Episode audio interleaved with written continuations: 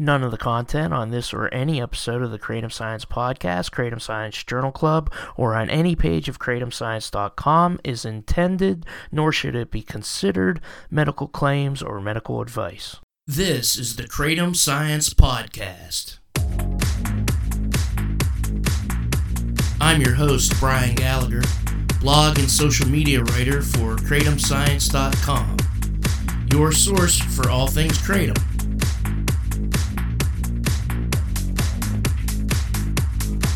Okay, this is our Kratom News special. All the Kratom news and cannabis news, there's more of that always that we could find up until today, which is August 9th. And I'm joined by Kaylee once again. Yes, hello, I'm back.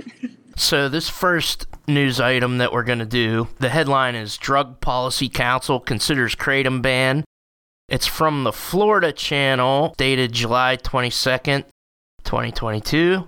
The Florida Channel is I think it's like a public channel for the state of Florida. So this is their state drug policy council. And when I saw the headline, Drug Policy Council Considers Kratom Ban, it was a little scary, but once you get into the clips, it's a little less scary. I think it's only one council member that's doing this, but I'm going to play the video clip they have here.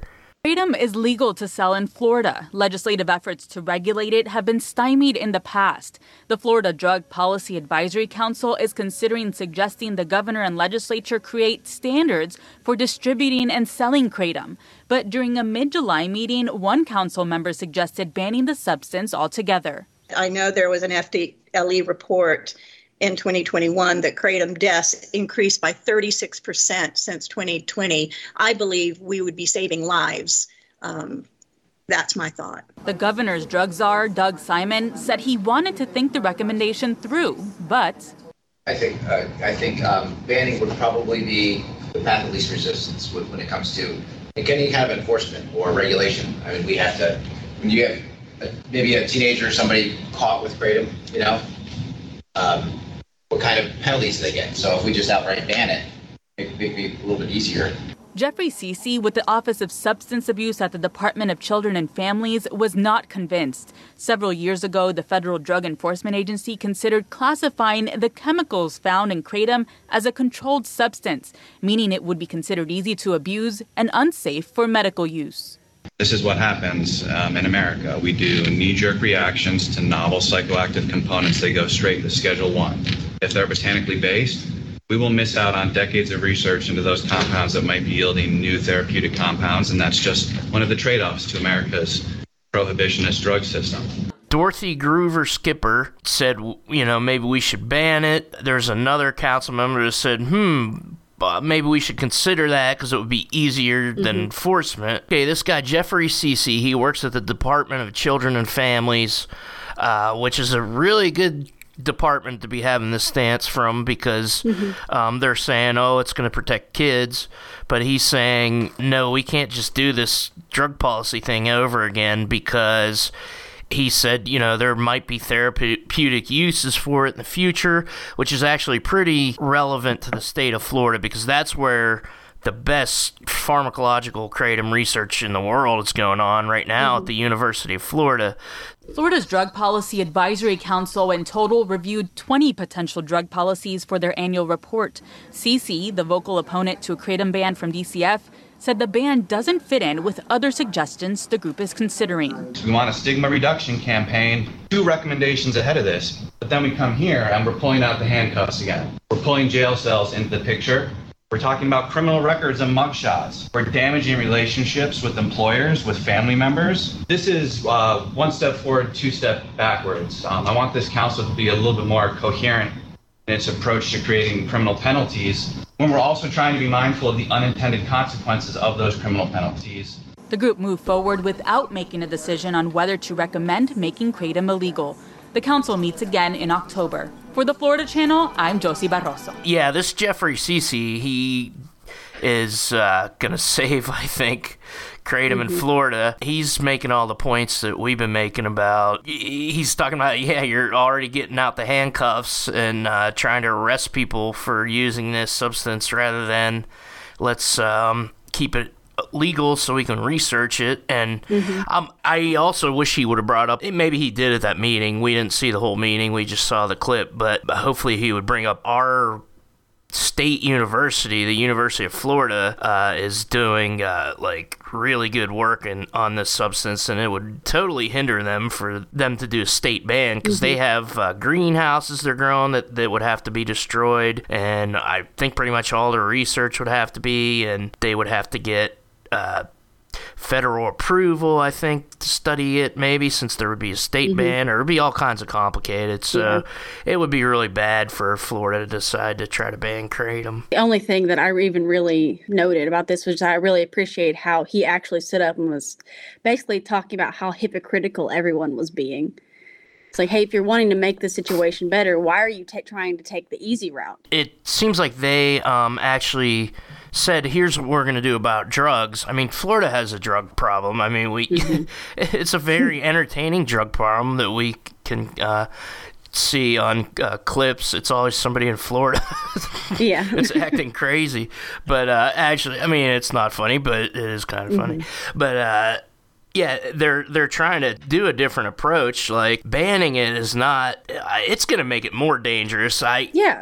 That wasn't in the report, but he might have also made that point. There's already fentanyl and people trying to buy illegal cocaine. It happened to a friend of mine. I didn't know him personally, but he got what he thought he was buying, cocaine, and he it was fentanyl, and he overdosed and died. He wasn't, a big drug guy. He just felt like doing cocaine that night. And with kratom, it's like, these things are mild. People will take 8 or 10 pills and be like a moderate dose, and if it's full of fentanyl and they buy it illegally and they take 8 and 10 pills, and it'd be really dangerous. So even though there's not actually any regulation for kratom right now, it's still in general safer, because you can get it from vendors in Indonesia, and we have the ability to test the products here ourselves. And if there's a dangerous batch that's a bunch of people get a bad reaction from it, it could be traced. I wish they would do it more so. If it's underground, it's just going to be harder to trace. It's going to be more hidden. It's called Iron Law of Drug Prohibition, which is the more they're prohibited, the stronger they get, because they're easier to hide, which is why they're making moonshine whiskey instead of beer during Prohibition, because a bottle of whiskey is the same amount of alcohol in it as a case of beer. It's easier to hide.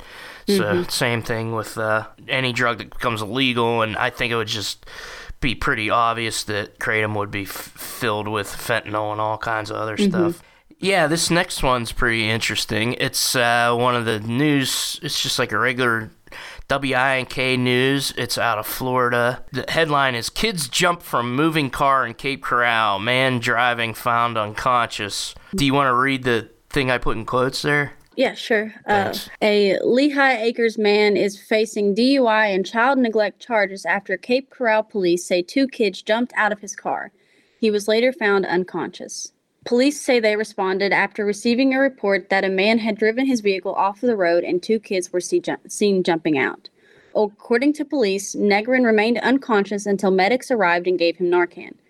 He was taken to the emergency room, and on the way, police say medics found a needle in a pocket in his shorts. Officers questioned Negrin at the hospital and say he told them he was ashamed of what had happened and admitted to using kratom. It's unknown if or what other drugs may have been involved. And thank you, Matt Seaver, the writer, for putting that last line. Although the next paragraph, which I didn't include because it's something our listeners should all know, it just says, the National Institutes of Health say kratom is blah, blah, blah, blah, blah, similar to opioids. So he made the story about kratom. However, they found a needle in the guy's pants. Why would he? He's already in enough trouble for almost killing 2 kids in his car. So why would he admit to using an illegal drug? So I assume I don't know if there was a blood test. I'm sure if they want to prosecute the guy, which I think they do, he's DUI, child neglect charges, and a couple other charges. They should actually blood test him. I don't know what else he was taking. The kratom might not have helped, but that's just the go-to thing. If you're taking illegal drugs, nobody knows what kratom is. You can say, oh, I took kratom. The guy, I think he just made a mistake and he was ashamed. He might not even be a bad guy. I mean, he just... I purposely didn't want to put his name in the thing, and he probably just made a mistake, a really bad one, and like the car was moving, he was asleep, and two kids in the back had to jump out of the car. So that's really bad. That's really terrible. If kratom contributed to it, please don't mix kratom with other drugs. I don't know if it did or not. What I wanted to mention was like where he, instead of just saying what the needle could have been for, he just flat out blamed kratom as if that was the main thing and as if you can inject it. So I was wondering if maybe he was just completely misinformed. So what he was taking, maybe someone told him he was taking someone else, because ketamine can actually be injected and has very similar effects to kratom and opioids and stuff. Okay. So I'm wondering if maybe it was either that or he just said the first thing that came to mind whenever he was questioned because he was scared. This came out July 20th. This is from WINK News. And I just wonder if there's a follow-up on this. Just wanted to break in here and say there actually was a follow-up. Same source, Wink News, showed body cam footage, added information there that was relevant to what we're talking about, as he also admitted to taking Valium to the police. That wasn't in the original story. If they have a needle, they can test that for other substances. They could give him a blood test based on... you know, the fact that he was unconscious. I just ran it because I'm doing an article about kratom during pregnancy. There's at least one case, there might have been a couple that I saw, but where the woman admits to doing kratom because the baby's getting these withdrawal symptoms.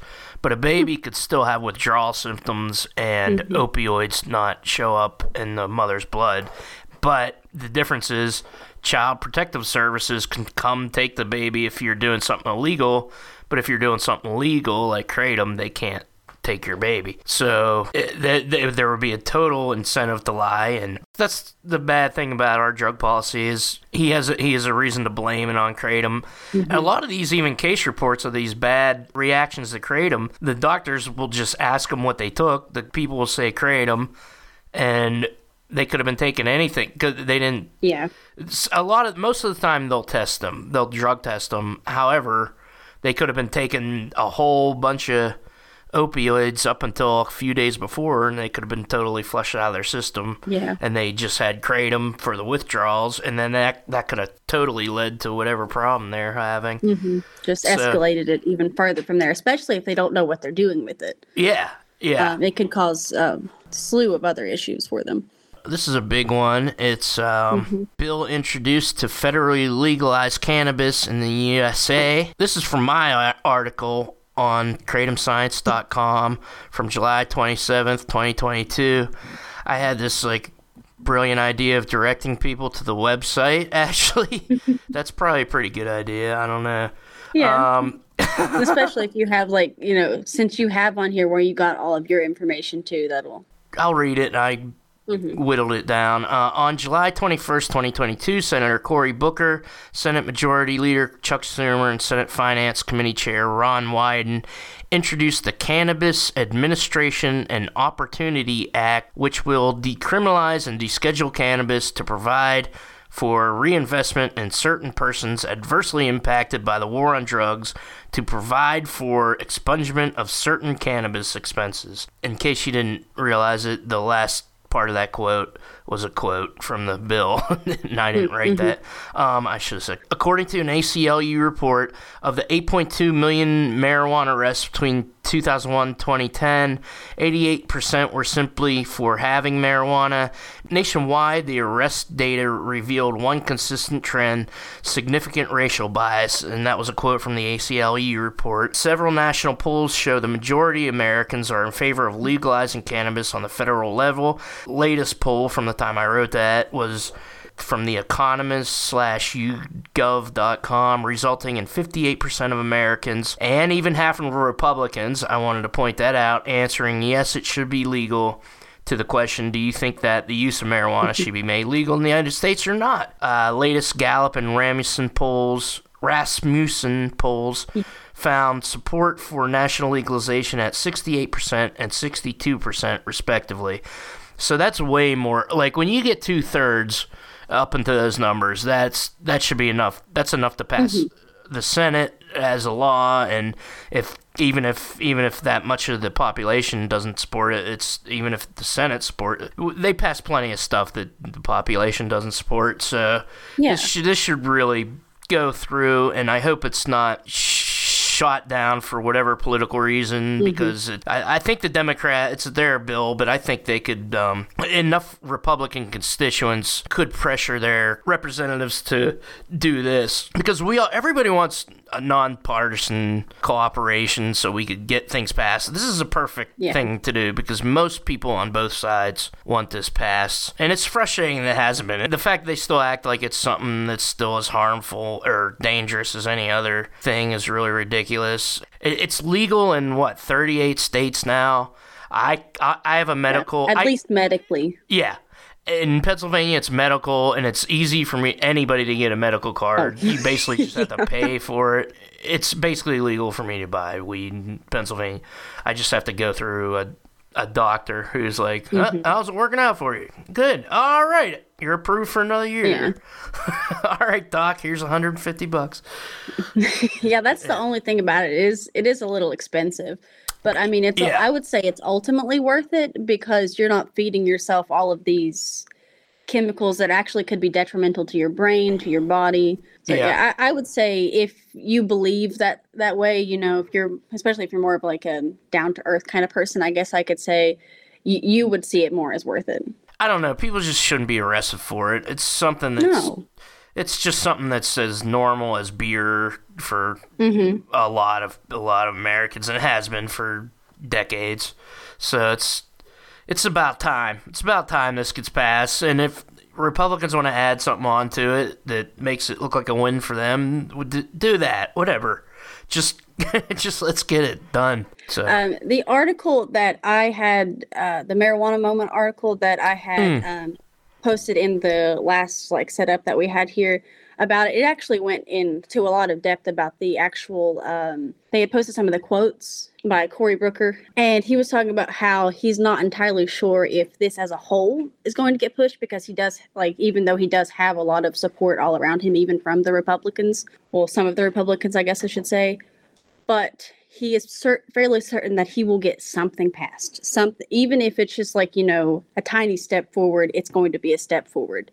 Yeah. Yeah, hopefully it would be national decriminalization. So if you get caught with it on a plane, then you'll get fined a couple $100 and not be arrested, because that's the only federal thing that keeps people, and you should be able to possess it in every state. In states it's legal, of course, it's legal, but in states where it's not, even Pittsburgh and Philadelphia, before it was even medically legal here, they decided to decriminalize. Yeah, decriminalization. So if you get caught with it, it's like a fine. It's like a traffic ticket. And I just realized this is your note, and I was reading from your notes. It's okay. You agreed with me, so I mean, it worked. Yeah, I'm like, I wrote this, right? Nah, I'm taking credit. All right, sorry about that. It's okay. The next one is the big weed story is Brittney Griner, WNBA basketball player who got arrested in Russia. She had 0.7 grams of cannabis oil on her. She was just sentenced to 9 years in Russian prison, which is insane. But it's also I'm all over the place with a story, but I actually posted, because Dr. Carl Hart, who I respect a lot, he's he writes about drugs and drug use. He posted the Onion article, which is, if nobody knows what the Onion is, it's like a satire newspaper.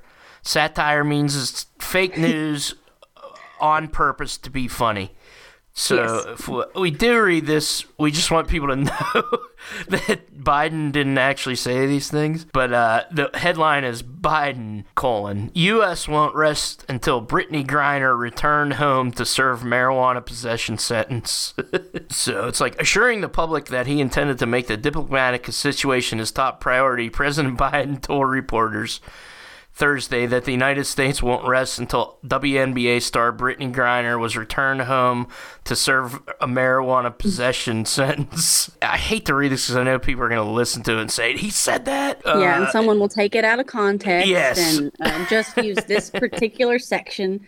But the whole point is, there's people doing sentences in the United States for marijuana. There was actually another guy, and it's also, and I just wanted to preface everything we talk about the story of that, because there's like another guy also that's not in the WNBA who got 14 years in prison. The one thing I found was, it was a tweet, but I actually just checked on it like 5 minutes before we started talking about it. According to Russian laws, this is from a journal article called the Harm Reduction Journal. According to Russian laws, for acts not involving sale, the amount of the substance involved in the act is the sole determinant of whether the perpetrator is criminally prosecuted or is subject only to administrative punishment in the form of a fine of up to 1,000 rubles or 15 days of detention. So she clearly wasn't selling it. According to Article 228 of the Criminal Code, this is Russian law, violations not involving the sale of narcotics are a crime only if they involve a large amount. They said up to six grams of weed, and she had nowhere near that much, is punishable by a detention of 15 days. And she was caught with 0.7 grams, is facing 9 years, was sentenced to 9 years in prison, which to me, that's a political issue. It's because there's a war going on with Ukraine. She's being used as a pawn in a prisoner of war. I know if you can't do the crime, don't do the time. Her defense is that she was rush packing. I don't know if she thought she'd get away with it or what. Yeah. But I know, like, I keep my vape pen in my book bag, and sometimes I bring the book bag when I'm going on an airplane, and I might forget that one time. So that might have very well happened. I mean, she's super pressured to be going over to a foreign country and play. So she could have very well be telling the truth, but that's probably her best defense, even if she isn't being entirely truthful. Still, it's way out of line, even for Russian law. Yeah, and because of how, like, ridiculous the situation truly is, I feel like it's hard to not look at it as a political thing. If they won't even get their own people for, they will just give them 15 days of detention for 6 grams, and they're trying to give her 9 years for, like, significantly less for that. How can you not say it's something like that? I mean, we are allies with Ukraine. We are literally providing humanitarian aid for them and stuff right now. And probably weapons, but Yes. Maybe under the table, but that's beside the point. Yeah. It's just, it doesn't make sense. That's the only thing that even potentially makes sense. And even if that's not the case, like, why not want to bring her back over here to make sure that she's safe? Because they're literally in war. She could die in a Russian prison for having less than a gram of cannabis oil. Definitely not just at all. I mean, maybe she served 15 days or a month or something. That's just not, I don't know how anybody could just write that off as, if you don't do the crime, don't do the time. That's a little more complicated than that. And plus, she's an American. Shouldn't you want her to be free on any circumstances? The one point that I read, and I just read this right before we started recording, was from the National Review. It was an article that said the trade-off is this guy named Viktor Bout, who was basically a terrorist. He sold weapons to Al-Qaeda, and he might be the negotiating trade-off to give him back to Russia for... And that would maybe endanger Americans down the line, which, all right, maybe pick somebody else, whatever. But, we got to do everything we can to free an American. It's not just you went over to another country, broke their laws, and you're in prison situation. It's a professional athlete, too. I mean, I don't know. And there's this other guy, High Times Magazine, I'll put all these links in the description, but he was just a regular guy in Russia, and he on purpose brought a bunch of weed over there. Don't bring weed to Russia, nobody. Yeah. Well, okay, that's obvious. Okay, especially she made a mistake. I wish they should have, especially with all the war and political tensions, I wish the coach or somebody would have just searched all their bags. Even though that might be a little unethical by itself, but seriously, try to, make sure you don't have any weed on you. Well, that's the whole point in, I guess this necessarily is not the whole point in TSA, but, that kind of lends you to think that they do not get checked by TSA or something like that, because that totally should have been caught before she even made it out of the United States. Or it's just at least, get them all at the airport and say, are you sure? Russia doesn't play around. I even wanted to just plug this article on KratomScience.eu because on KratomScience.eu, there's all kinds of, if you want to look up in general drug policies and then specifically Kratom policies in Russia, Russia is terrible with drugs. Here's what Andre wrote. He wrote this great thing, and he put this caveat about how, the United States isn't great either. But he goes, the Russian Federation is extremely corrupt, unequal, and authoritarian, where a few oil or oligarchs have a voice as long as they are aligned with the president. Political opposition is heavily fought and persecuted with extreme cases of assassinations, imprisonment, and confinement camps in Siberia and destruction of public life. However, the Western public opinion of Russia as the villains of history is not a reasonable approach, for just as the United States has bombed territories for its economic and geopolitical interests, Russia defends what is in its interest by other means. Yeah, don't bring drugs to Russia.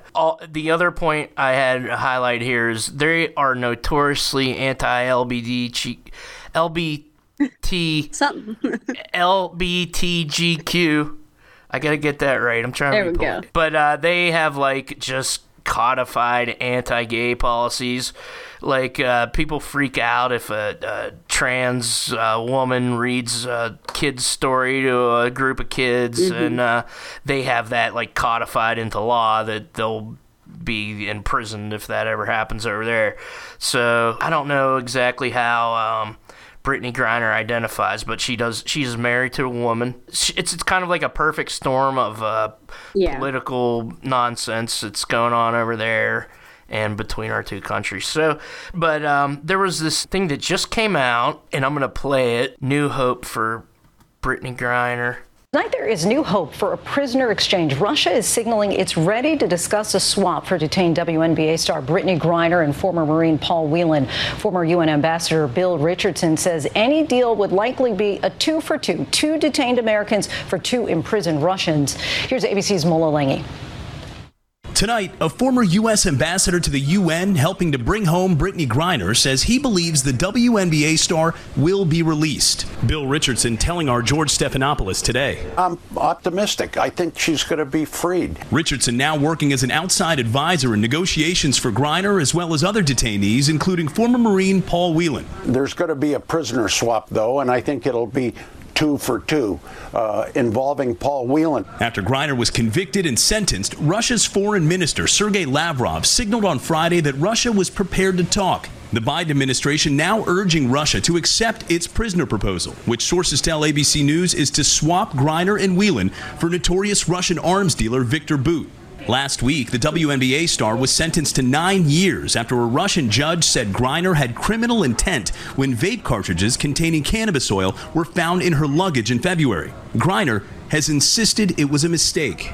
I never meant to break any laws here. Well, as these negotiations are going on, Griner's legal team is working on an appeal to her sentence. That could take months and would ultimately be withdrawn, Lindsay, if this prisoner swap is successful. Renewed optimism on that front at this point. Mola, thank you. We're going to sound that professional in a couple more episodes. It's looking up in that situation, depending on your perspective. It really sucks that it seems like this has to be the route. I really wish that there was some other way that they could do this, because he's literally helping them kill Americans. Viktor Bout, is that how you pronounce his last name? Yeah. So like that's really unfortunate. But I understand that, like, this, you know, this is war essentially, and you have to make tough decisions like that, especially if you want to protect a pretty much, you know, she's pretty much innocent, completely innocent, being held there against her will. And, you know, there's a lot of other guys out there like him too anyway. Mm-hmm. I mean, they probably got him and then another guy just took its place. Okay, so the next article we have here is headlined, "Highly Potent Weed Creating Marijuana Addicts Worldwide," study says. And guess what? It's from CNN. Should we be surprised? It was published July 25th, 2022. I will go ahead and get started with the little section here. It does sound completely ridiculous. Higher concentrations of THC, the part of the marijuana plant that makes you high, are causing more people to become addicted in many parts of the world, a new review of studies found. In the United States, about 3 in 10 people who use marijuana have cannabis use disorder, the medical term for marijuana addiction, according to the U.S. Centers for Disease Prevention. The European Monitoring Center for Drugs and Drug Addiction found a 76% rise in people entering treatment for cannabis addiction over the past decade, quote, while cannabis potency continued to rise during the same time, Freeman said. And I just want to stop here real quick. That whole thing just sounds so stupid, at least to me, because that's literally the case with anything. As the potency of anything increases, you're going to develop more of a tolerance. Yeah. Yeah, it's like comparing it with alcohol. You drink, say, something that's like 50% alcohol, it's, you know, pretty consistently, it's going to be hard for you to just drink a beer and feel it, you know? So like, I feel like that section just sounded so stupid. Anyway, on to the next thing that we have here, which is specifically from the study that this CNN article is referencing. It says, of the 4,171 articles screened, 20 met the eligibility criteria. 8 studies focused on psychosis, 8 on anxiety, 7 on depression, and 6 on CUD. Overall, use of higher potency cannabis relative to lower potency cannabis was associated with an increased risk of psychosis and CUD. Evidence varied for depression and anxiety. The association of cannabis potency with CUD and psychosis highlights its relevance in healthcare settings and for public health guidelines and policies on cannabis sales. Standardization of exposure measures and longitudinal designs are needed to strengthen the evidence of this association. The headline saying is strong weeds causing a wave of addiction across the world. This study is associations. There might be an association between higher potency and cannabis use disorder. It's a common problem with news stories about science. They kind of take the most... especially CNN. I mean, I'm glad you pointed that out, because CNN's like entertainment. Everything on cable's entertainment news. There's usually, for most people, there's one you agree with more and one you think is all total BS. People who already have mental health issues sometimes turn to cannabis, and it's not necessarily the drug causing the disorders with drug use already, or the mental health disorders. This is a review of articles, and these articles were mostly case reports of people probably coming in and saying, I smoke a whole bunch of weed and it's probably not good for me. I haven't found my car keys in like 8 days. You know, I've been there like that, even though the case reports are from people going to the doctor and saying, I have a problem. So right away, there's not people going into a doctor's office, or probably none of these people would have gone into an ER, maybe, if they had a high potency edible and got scared. We talked about this with Kratom before on the Journal Club. It's like these things are already skewed to be negative. So they're basically just basing it on people who have the problems. On the other hand, I think there is something to this, because they took 4,171 articles and they only picked 20. So that's pretty good. Maybe they threw out all the ones where the people were already predisposed to a negative thing. And I mean, I've known people that smoke too much weed. I've had at one point in my life, I just decided, oh, I'm sick of this. I'm done. Like, it wasn't like a big... I didn't have to go to a rehab or anything. Yeah, but the whole thing with higher potency is like my dad... likes to drink whiskey Manhattans, but he's never done it every night. He might do it weekends or one day a month or maybe more weekends in the summer. And he's barely ever been drunk in front of us on holidays sometimes. I mean, he's Irish, so the bar is higher. But it's like the potency of his thing of choice doesn't matter. It doesn't make me like the potency of the weed that we buy now legally is just making it last way, way longer for me. We used to get this stuff with seeds in it, and it was yucky, and it just like mostly gave you a headache. You had to smoke a whole damn joint, and you would just smoke more of it, and it was worse for you because there's more crap going into your lungs that wasn't beneficial stuff. When you do headlines like this, it just makes it seem like a fact to somebody who doesn't really have time to look closely at it.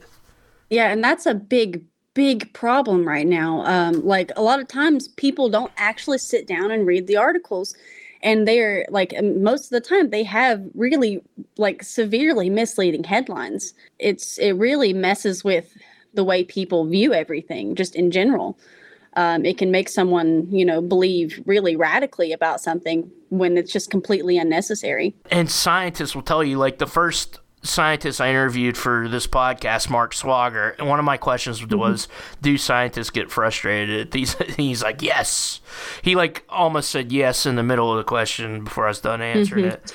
I used to listen to this science podcast called, still do sometimes, called The Skeptic's Guide to the Universe, but they would always talk about how the headlines are so different from the actual science that you can't just apply the most sensational thing to science and expect to be a good reporter about science. But at the same time, there might be something because there's a lot of people maybe going for help that are represented in all these articles that were screened, so there might be something to it. I'm gonna look at the evidence and not just be an advocate for weed is safe all the time for everybody, because I can know a lot of people, and there's a couple people I'm thinking in particular that started actually later in life, and they just kind of became different, and they're white, and they're wife and kids didn't expect it, and I didn't care. But then I was like, even I was like, oh, where's the old person that I used to know?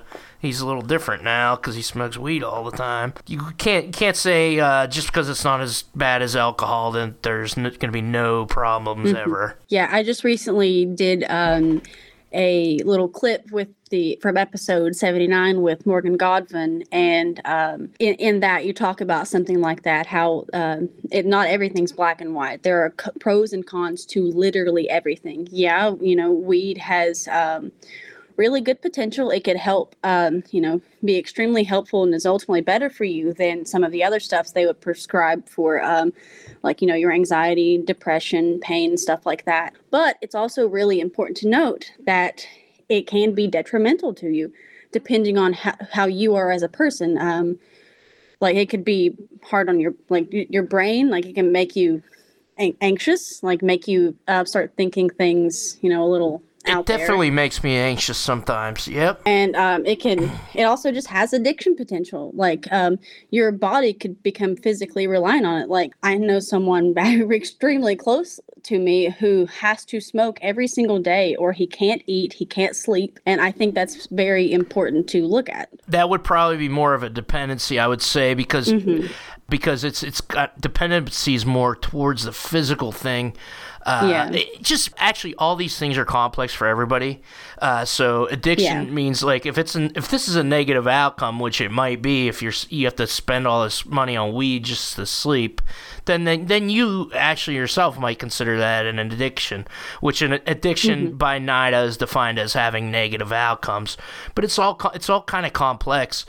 But a dependency would be you need it for some kind of physical outcome, and if you don't have it, you get a withdrawal. It's tolerance and withdrawal. It's people that don't smoke any weed and only drink a couple of drinks a week, even though alcohol is in general, we consider that a more dangerous drug. They're actually better off doing alcohol than the person is smoking too much weed.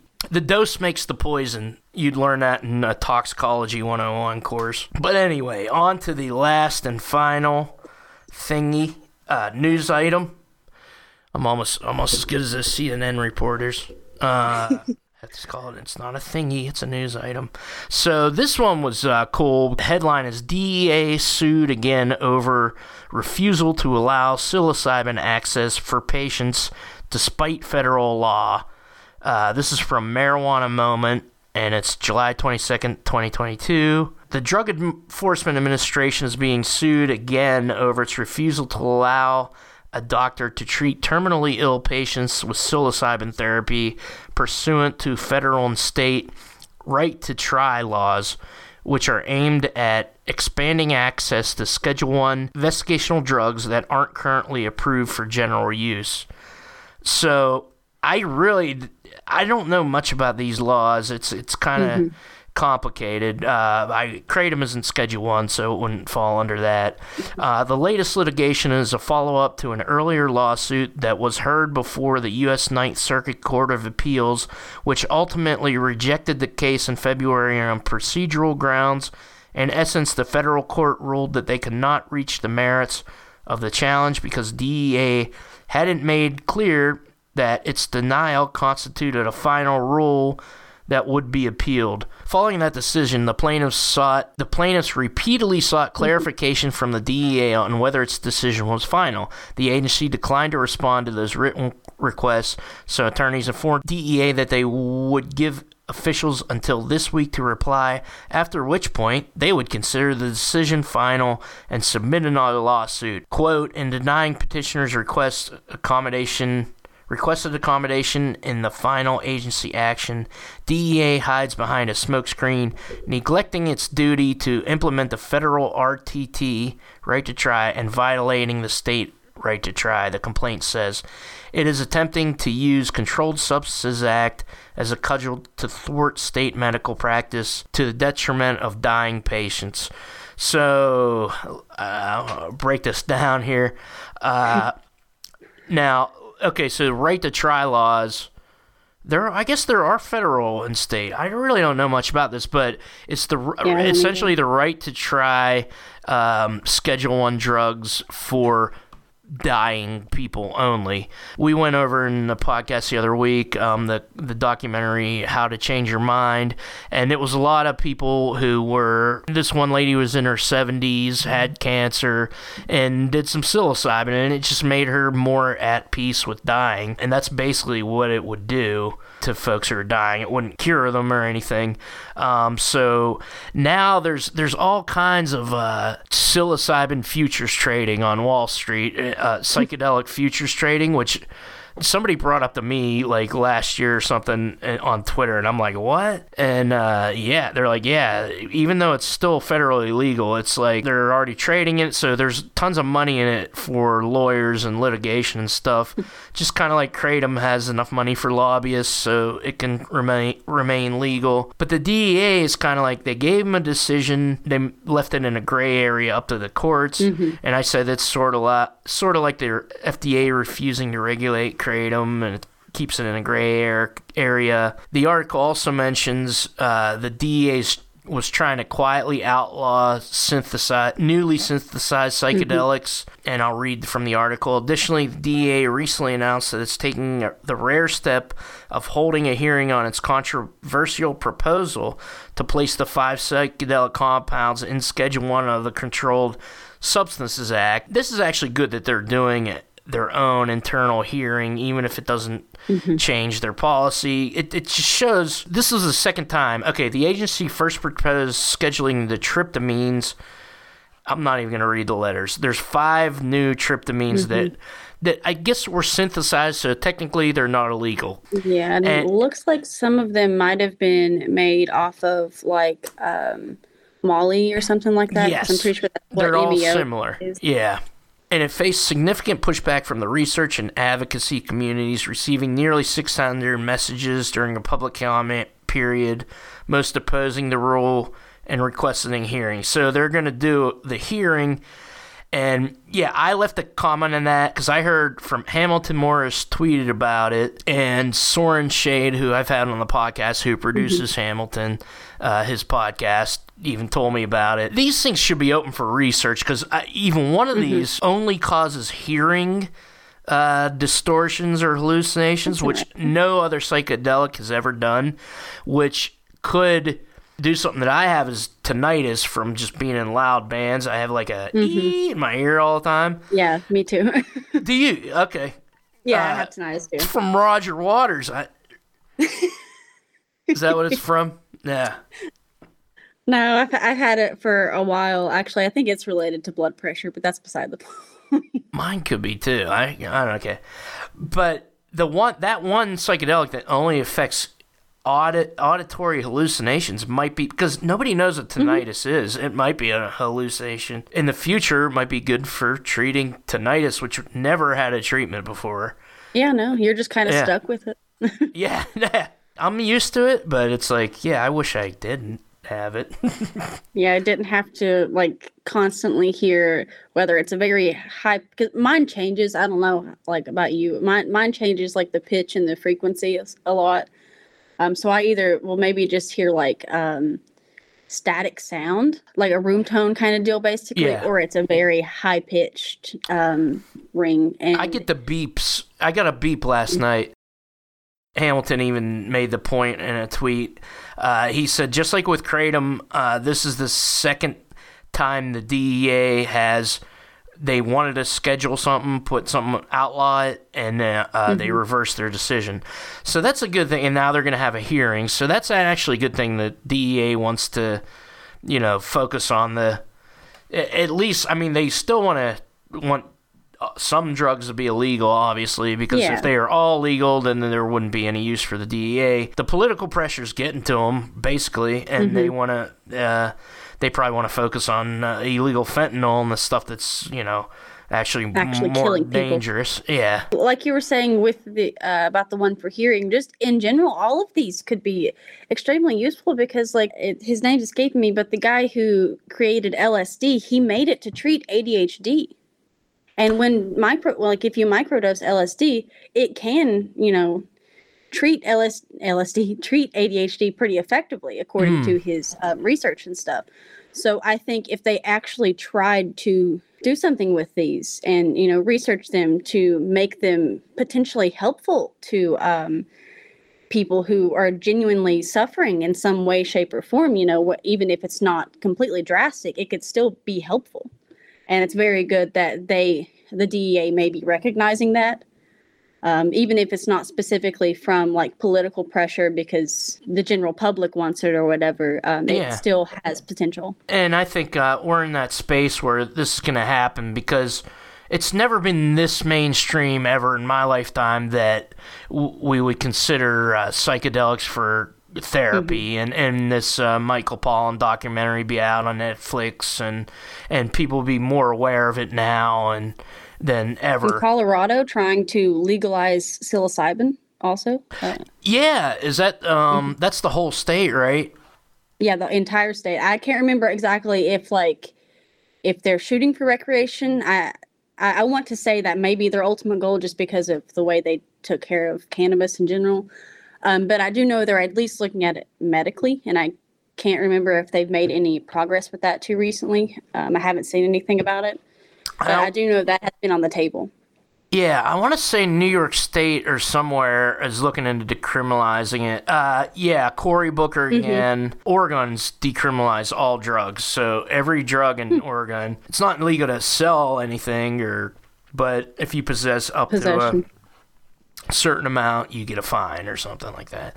In Oregon, it's all drugs in Oregon. Yeah. To convince the people that are afraid of these things, because my parents were so freaking afraid when I was going to Grateful Dead shows that I would end up a psycho. And convincing, my parents are now listening to me, and they're like, okay, I'll get some of that CBD or at least. This is what they were trying to do with this stuff back before everybody freaked out about it. Banning stuff, whether it's Kratom, marijuana, psychedelics, is just going to increase the harms, and studying it, keeping it legal to study. Oh my God, if we could ever do this, actually making sane policy around these things so people could have them and not hurt themselves or not take too much and talk to a doctor about it or a trained person at least whenever they need to be better. Yeah, and like there are countries that have where they have literally all drugs are legalized, and in general they have a much smaller percentage of drug problems throughout their population. There are less people dying of overdoses and stuff. So I think even if we just move to a decriminalization for all things, I completely understand not wanting to, lose your entire association. Obviously, you do need to have some sort of control just because people are insane. For lack of a better term, just to put it simply, people are insane. And going back to what Morgan Godwin said is I don't want billboards for heroin like there are for alcohol. I don't think we don't even need the billboards for alcohol. I think everybody who wants to drink something knows where to go, what to get. We don't need we don't need commercials. It would be really careful and complex, but hopefully we could get enough people making policy that have more than their next donation on their mind. They have the actual good of the people on their mind. And I think I could say that in a nonpartisan way. I think everybody would agree with that. We got to make drug policy that helps as many people and reduces as much harm. Yeah, because right now we are just surrounded. There's so many problems right now, with the opioid crisis and everything. And it's largely because people don't want to speak up. They're scared to talk about it. And it's all because of the way, the stigma around it and the way oftentimes these situations are handled. Mm-hmm.